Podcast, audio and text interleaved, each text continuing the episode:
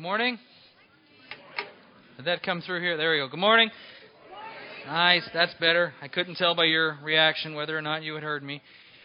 Um, hey, I, I do want to remind you, as as Bonnie did a little bit earlier, we have first class seating in the front row. And when you get on an airplane, you want these seats. You hope you get them. You tell your friends when you got them. So uh, we might start putting, you know, like after dinner mints on there or something to try to lure some of you forward. I don't know. Hot towel? Okay.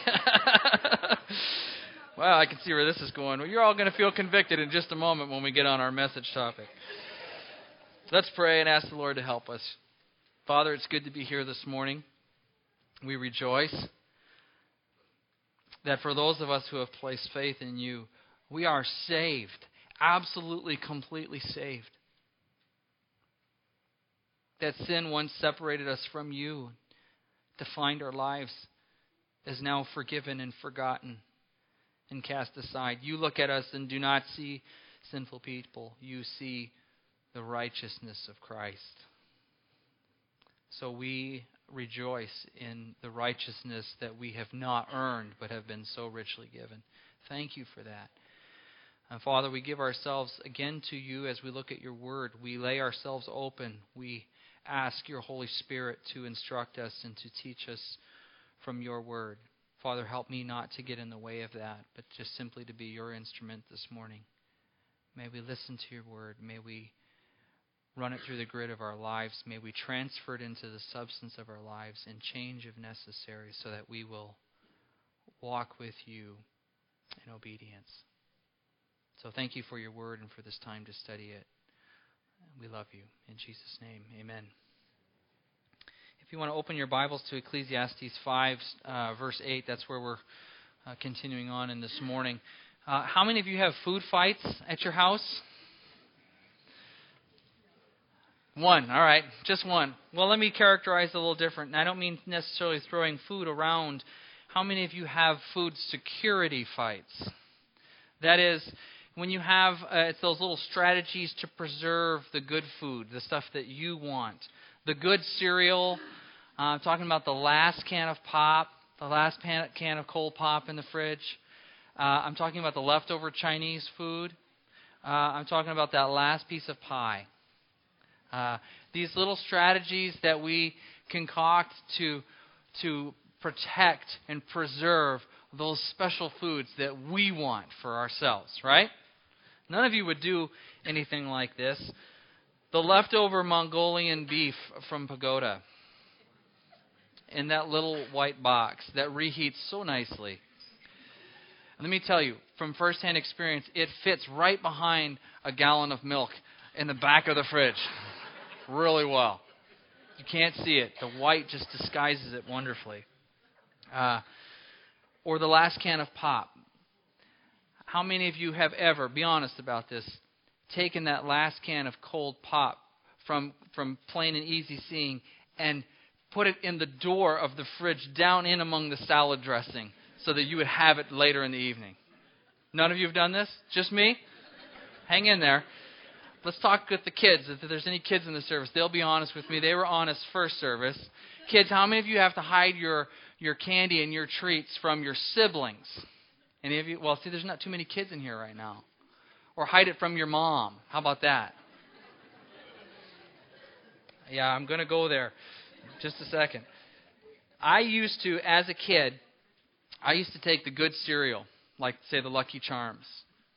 And I used to wait until it was about halfway gone. Then I would pull the bag out of the sleeve that it was in and switch it and put it in, say, the fiber flakes or whatever that my sister would never go to so that I would get the rest of it. All right? Just being honest. All right, moms, here it comes. How many of you have a chocolate stash squirreled away somewhere in the house? There we go. I don't mean the bowl that's out for everybody. I mean the one that's tucked away. I still remember watching or discovering my mother's stash of chocolate. Uh, and she listens, by the way, every week, so I'm in trouble for saying this already. You can pray for me. But um, she's going to hear this, and I'm in trouble. But I still remember finding it as a kid. My mom loves Dove chocolate. and she would have the little the little bags of Dove chocolate stashed away, not not like just in the pantry. I mean, in the cupboard under the counter where we kept the pots and pans, and she put it in the wok under the lid so that we wouldn't get to it. And I never told her that I found it. I just shared with her. So now she knows. And it probably created a complex for her thinking she was going through bags of chocolate that fast. But uh, guys, we have a totally different strategy, don't we? It's called eat it now. We we're not even going to try to save it because uh, our wives are home maybe most of the day. Kids get home by 4 o'clock. We don't get home till 5 or slightly after, so we don't even have a chance in this fight. And so our strategy is eat it now. Uh, there's no such thing as leftovers. It's called seconds, right? It's now. And then, of course, there's the classic strategy that everybody does called writing your name on it. Right? Does this happen in your house? You put it in there and you put a piece of tape on it or write your name right on it you know, this is so and so's, like that's going to stop us. Uh, I appreciate the uh, name on the box because it just tells me who I need to avoid for the next couple of hours. so thanks for doing that.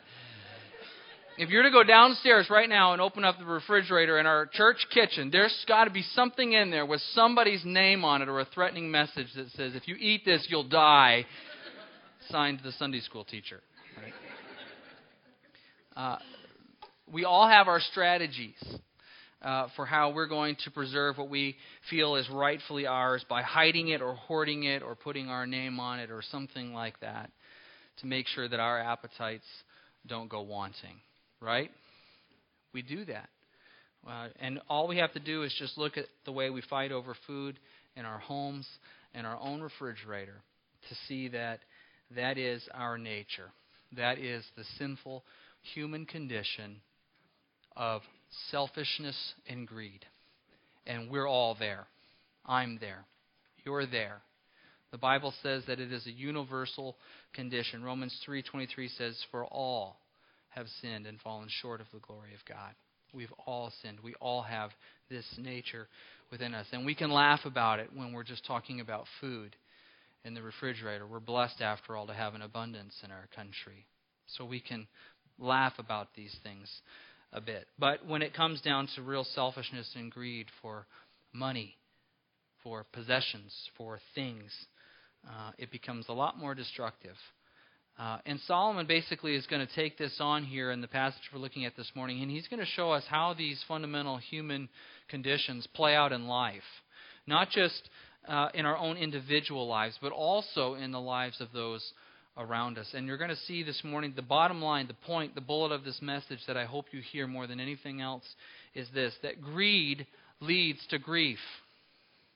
Greed leads to grief in your own life and in the lives of others in the community around you as well. Greed leads to grief, and that is our first point uh, this morning here. And so as we pick up these verses in verse 8, this particular passage, Solomon starts by showing us greed and the effect that it has on other people.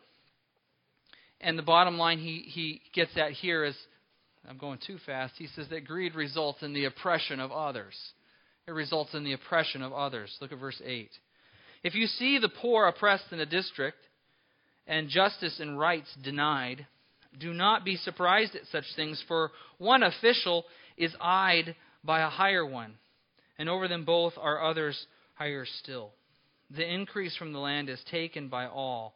The king himself profits from the lands, or from the fields. Now, how many of you, I'm curious, how many of you are reading in an, the NIV translation this morning? That's what I typically preach in, a lot of you. Good. Uh, very good translation. Um, how many of you uh, are reading in the ESV? I'm not going to knock any of them, by the way, so you can you can be courageous. ESV, okay, it's a more literal word for word translation. And the NAS, this is just helpful for me. A few others, okay. Thanks. I, I want to. Those of you who read this, uh, your, if your version is the English Standard Version or the New American Standard Version, it read a little bit differently, didn't it? and it almost had a different different spin on it than did the NIV. And I want to explain that. There's a bit of a debate on this particular passage and how to interpret it, and the debate centers around the Hebrew word here, shomer, which is translated in the NIV as eyed. And it's translated in the ESV and the NAS as uh, watch or watched. Okay? And, and so there's, there's a debate about this passage kind of around this particular word. And so the ESV reads, The high official is watched by the higher ones over them, but this is gain for a land in every way, a king committed to cultivated fields. And so the way the ESV has taken this, they've basically said this is a good thing in that it results in uh, kind of a hierarchy or accountability of this system to make sure that that some one person is one leader is watching the next, and that's kind of how the passage comes across. And the NAS is very similar. For one official watches over another official, and there are higher officials over them. And and again, we get the sense that this is a good thing. It's about sort of checks and balances. Even though it results in the oppression of others, the system for for the most part is good. That's kind of how those translations have taken it. Whereas the NIV has taken it differently and taken it more negatively. One official eyes the other official. And I want to just explain how this has occurred and how this happens and how to use different translations as you study the Bible. The NIV, or let's start with the ESV and the New American Standard. They are more literal word for word translations. And what they do they take the original language, in this case Hebrew, and they take the word shomer here, and they want to find the closest English word to that word. And so they'll say, shomer looks like this. Well, the closest word we have is watch, to watch. And so we're going to translate it that way. That sounds good, right? It's precise. What's the most precise word for this original word? Over here, it's this one. And so that, that's what they do. And those are great translations, and that's a great thing to do. The NIV takes it a little differently. The NIV is what we call a dynamic equivalent. And what it does is it looks at the unit of thought. It looks at a paragraph or a section and says, what is the flow of this section? What is the context? What is trying to be said here as a whole? And what is the best way we can capture the overall meaning over here? And so we get that both have the, the benefits. And in fact, I would encourage you to have both kinds of translations, one of each, so you can compare the two against each other. Because sometimes it's better to have a sense of the whole, and sometimes it's better just to be able to look precisely at that word. In this particular case, I think the NIV does a lot better job with it because they're looking at the context. What's the context here? It's about greed. It's about injustice. It's about it's about oppression. And so, how is that going to be translated in a positive sense? So, the NIV looks at the word, shomer, sees how it's used, and sees that it can be used positively or negatively, looks at the context for its clue, and then judges it and, and interprets it negatively, showing that what's, so what's really being said here is one official watches the other or eyes the other maybe opportunistically, like a thief watches his mark or a person watches a place, casing it out, uh, looking for the opportunity to line a leader's pockets, uh, seizing the moment. That kind of a eyeing something. And I think the NIV does a lot better job at capturing this. I think the other interpretations of the ESV and the NAS are um, not as consistent with the context. Here we have oppression and greed and injustice it doesn't make sense that it would be extolling the virtues of such a system when that really occurs. Anyways, I just wanted to show you kind of how that works again and, and to show you again how it fits into the overall message of the book. Ecclesiastes is not a book about the way things ought to be. It's a book about the way things are, life under the sun, life as it really is, life as we find it, life on the human plane, an honest look at it. That's what the book is about. And so Solomon lays out this perspective of the economic environment in which we live in, this world that we live in, and he basically comes to the conclusion that the rich get richer and the poor get poorer. The rich get richer on the backs of the poor and on the backs of those that are below them. And that is just the way it is. That's what's basically being presented here. Let me show it to you from a different perspective. How many of you like watching, or how many of you like the NFL? You like watching NFL games? Good. I do too. I feel a little conflicted in that, but I do. In the 2011 and 2012 season, the average salary for an NFL football player, the average, was $1.9 million. That's just their NFL salary. That's not endorsements or anything else that they might add to that. Okay? Uh, and they were unhappy about that. So they set up a lockout uh, because they were upset that the owners were trying to put a salary cap on how much they could earn. Okay? And we listen to that and we hear that, and that just, that's appalling, isn't it?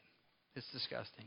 It's hard to even fathom being unhappy with an average annual salary of nearly $2 million.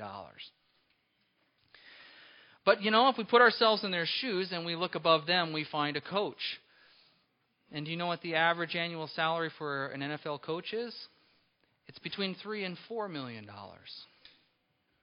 And coaches didn't do a lockout, as I understand it. The coaches, on the other hand, you know, they're oppressed too. Because when they look up, they see the owners. And do you know what the the average net worth for a private owner of an NFL football team? 1.4 billion dollars.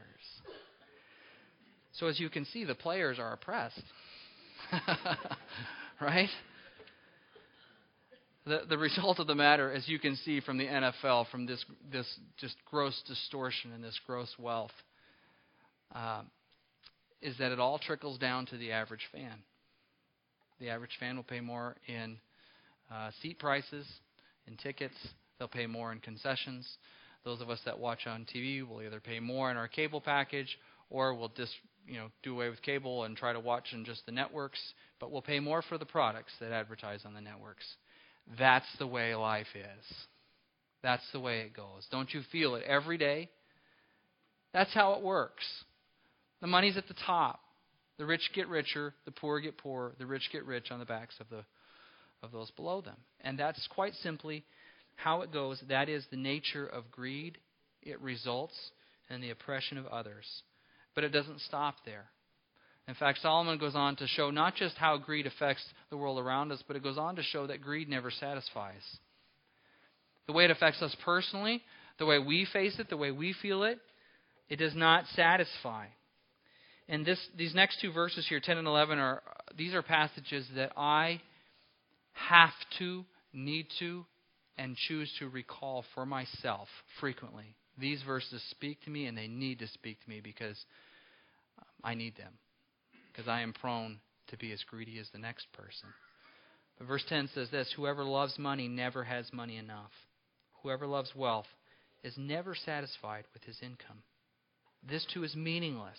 As goods increase, so do those who consume them. And what benefit are they to the owner except to feast his eyes on them? So here again, we're introduced to this, this, this Hebrew word that we've been looking at throughout the book of Ecclesiastes, havel. Remember that? and it's translated here in the NIV, meaningless. And as we've looked at that, the, probably a better understanding of that word rather than meaningless is vaporous, deceptive, fleeting, transitory, elusive, or as Eugene Peterson translates it, smoke. It looks like something, it looks like it's substantive until you grasp for it, and then we're left wanting. And that's what greed and desire does for us. That's what this continual desire for money and things will ultimately do. They will leave us wanting and grasping for more, chasing the wind. If you love accumulating, you will always want to accumulate more. This is why the New Testament tells us in 1 Timothy 6 that it is the love of money that is the root of all kinds of evil. It's not money itself, it's not ownership itself, it is a love and affection for those things that produces evil. Um, and then he goes on to talk about okay, let's get real. Let's say you do have success and you attain and you obtain things in your life. How will that go with you? The more you obtain, like the fridge fight that we have, the more you have to protect.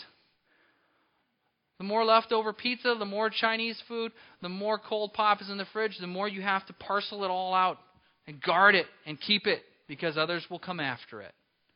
That's how it goes. The more money you earn, guess what? the more taxes you'll pay. And then to avoid paying taxes, you'll hire a CPA to find all of the loopholes that you can honestly take advantage of. But you'll pay the CPA to do it. And the more you earn and the trickier you get, the more forms you will have to fill out, the more expensive that will become. Um, that is the way things go. The more you have, the more are those that consume them. Uh, I saw this play out in my, my own personal life as a college student. Uh, I chose to go to Biola University down in Southern California, and uh, we didn't have a lot of money in, in my family, and so I, I filed for financial aid and got a nice financial aid package. And um, one of the um, one of the pieces of financial aid that I received was called the Pell Grant. Maybe some of you are familiar with that. I think at the time it was about $2,500 when I uh, w- what I qualified for but I still had to uh, take out, I think it was about $3,000 in student loans that year. And I didn't want to do that, but I wanted to finish school, and that was the route I was going. And so uh, I did so. So I worked very hard that year as a student to try to uh, make sure that I wouldn't have to do that the next year. You know what happened? I ended up earning too much as an individual, and so the following year I was disqualified from receiving the Pell Grant. And I thought, are you got to be kidding me? How backwards is this? You know, here we have someone who's tr- well, I get I'll get distracted. I can't go there. Uh, the more we have, the more those that consume them. The more things come after them. That is the way it is. And I think the message that we take from this is that happiness is found in contentment with what we have, not attainment for more. There's this uh, passage that J.R. Tolkien has written in his uh, Lord of the Rings books here, and I want to read this to you. Uh, he says this It has been remarked by some that hobbits' only real passion is for food. A rather unfair observation, as we also have developed a keen interest in the brewing of ales and the smoking of pipeweed. But where our heart truly is, is in peace and quiet and good tilled earth. For all hobbits share a love for things that grow. And yes, no doubt to others our way seem quaint, but today of all days it is brought home to me it is no bad thing to celebrate a simple life. Isn't that good? And that phrase, a simple life, isn't that just, that's like a warm blanket, isn't it? It just sounds good. It sounds right. It's so appealing. It's such a draw. A simple life. Isn't that what we want after all? We just try to go about it in so many different ways. And Scripture tells us that we end up piercing ourselves with many griefs in 1 Timothy 6 if we have that love of money and things. It doesn't satisfy. Ecclesiastes 4 6 says, Better one handful with tranquility than two with toil and chasing after the wind. Ironically, there is a clothing company uh, uh, called Patagonia, and they have this shirt that they produce. Maybe you've seen it. And right on the front of the shirt, it says, Live simply, right?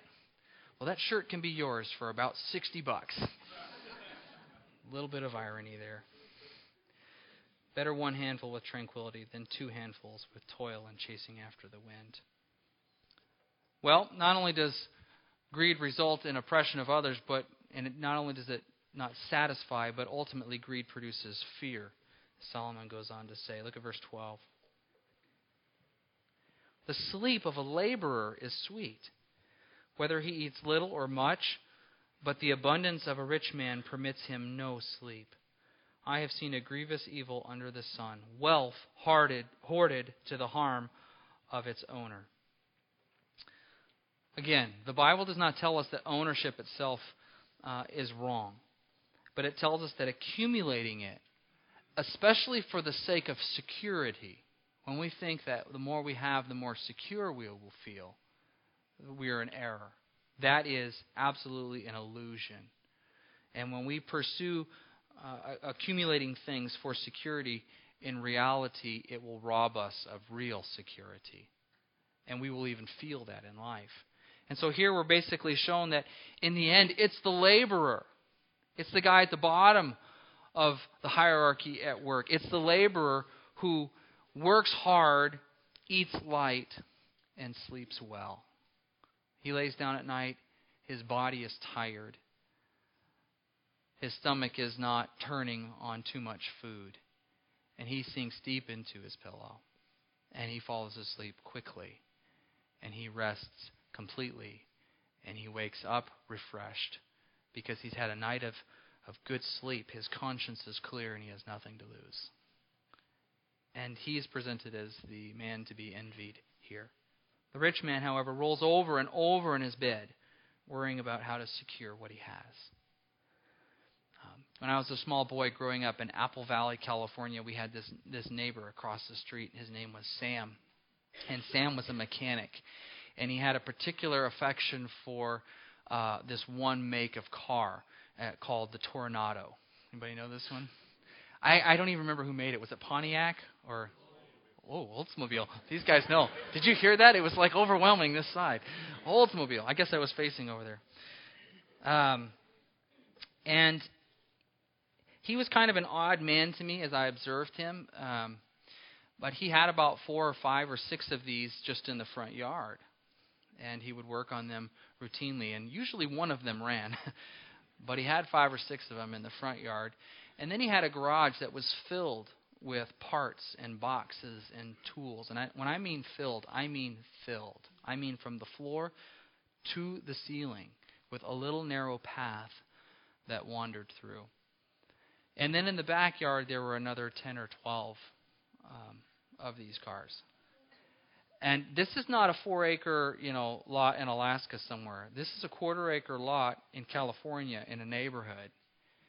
And I just thought he was odd as a kid. I look back now and I see this man was consumed by an obsession.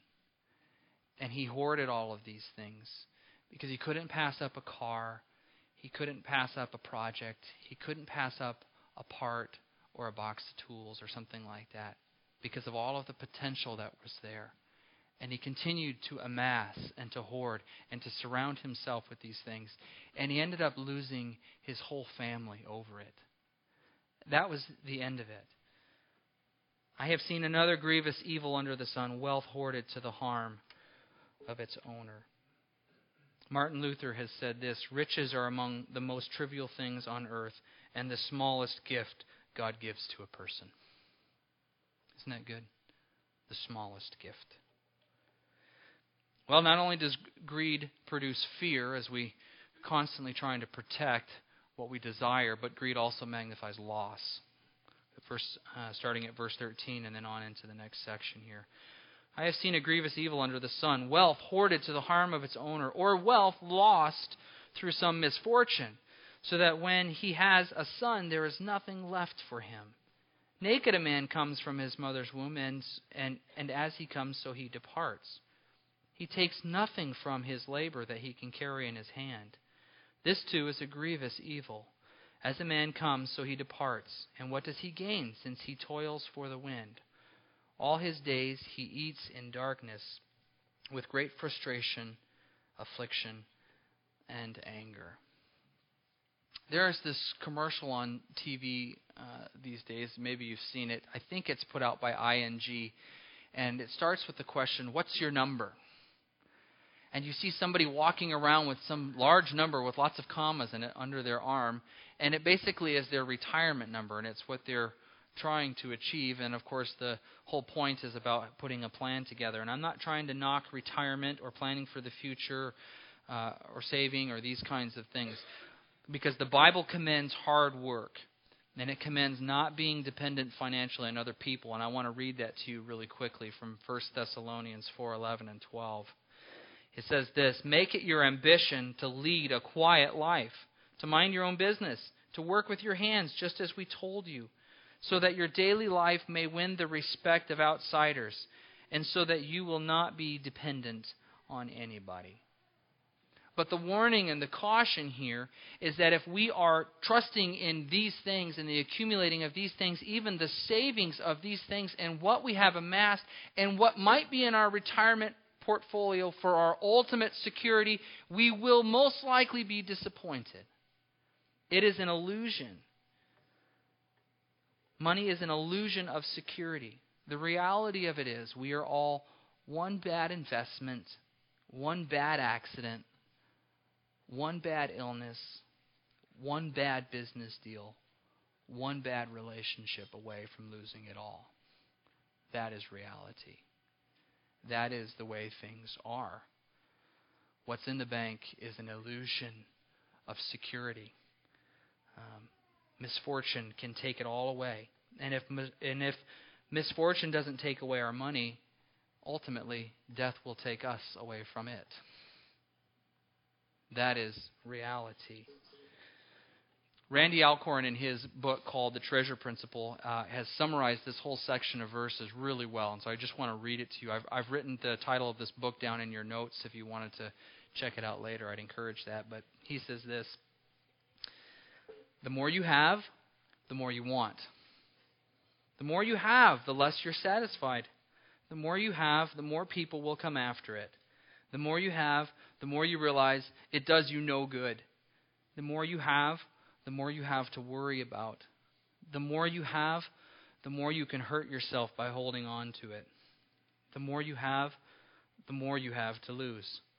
The more you have, the more you'll leave behind. Isn't that good? I think he's right on the money there. So, what do we do? What's the application? Some of you are sitting there and you're thinking, well, he's a Baptist pastor. He's about to pass, pass the plate, right? that's what you're thinking. And that's not quite where I'm headed here. That's not where Solomon goes initially. He says this. I think he says, be content. Be content with, and what I'll phrase here is a living wage. Be content with a living wage. Look at verse 18. Then I realized that it's good and proper for a man to eat and drink and to find satisfaction in his toilsome labor under the sun during the few days of life God has given him. For this is his lot. Moreover, when God gives any man wealth and possessions and enables him to enjoy them, to accept his lot, and to be happy in his work, this is a gift of God. He seldom reflects on the days of his life because God keeps him occupied with gladness of heart. And so the way I would summarize this and kind of show it here is, is this. If you have good work and it produces for you good food, and you're able to wash down that good food with a good beverage, then that's more than just a good day. That's a good life. And we should find contentment in that. A living wage which gives us what we need. What we need. He goes on basically to say that God may, in fact, give you more. He may give you more, but don't count on it. Don't count on it coming to you. And if it does come to you, don't count on it when it's there. Don't count on it. Look at chapter 6, verse 1. I have seen another evil under the sun, and it weighs heavily on men. God gives a man wealth, possessions, and honor so that he lacks nothing his heart desires, but God does not enable him to enjoy them and a stranger enjoys them instead. This is meaningless, a grievous evil. And so here again, we're introduced to a wealthy man, a rich man, who has everything he could want, but he meets with an untimely end, an untimely death.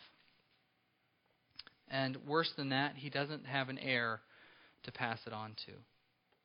And so he looks around and considers of what value is my life?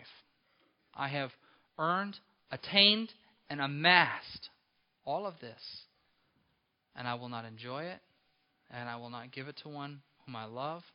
It will pass to a stranger. what's the point? And then Solomon goes on to describe a different kind of man. Look at verse 3. He says, A man may have a hundred children and live many years.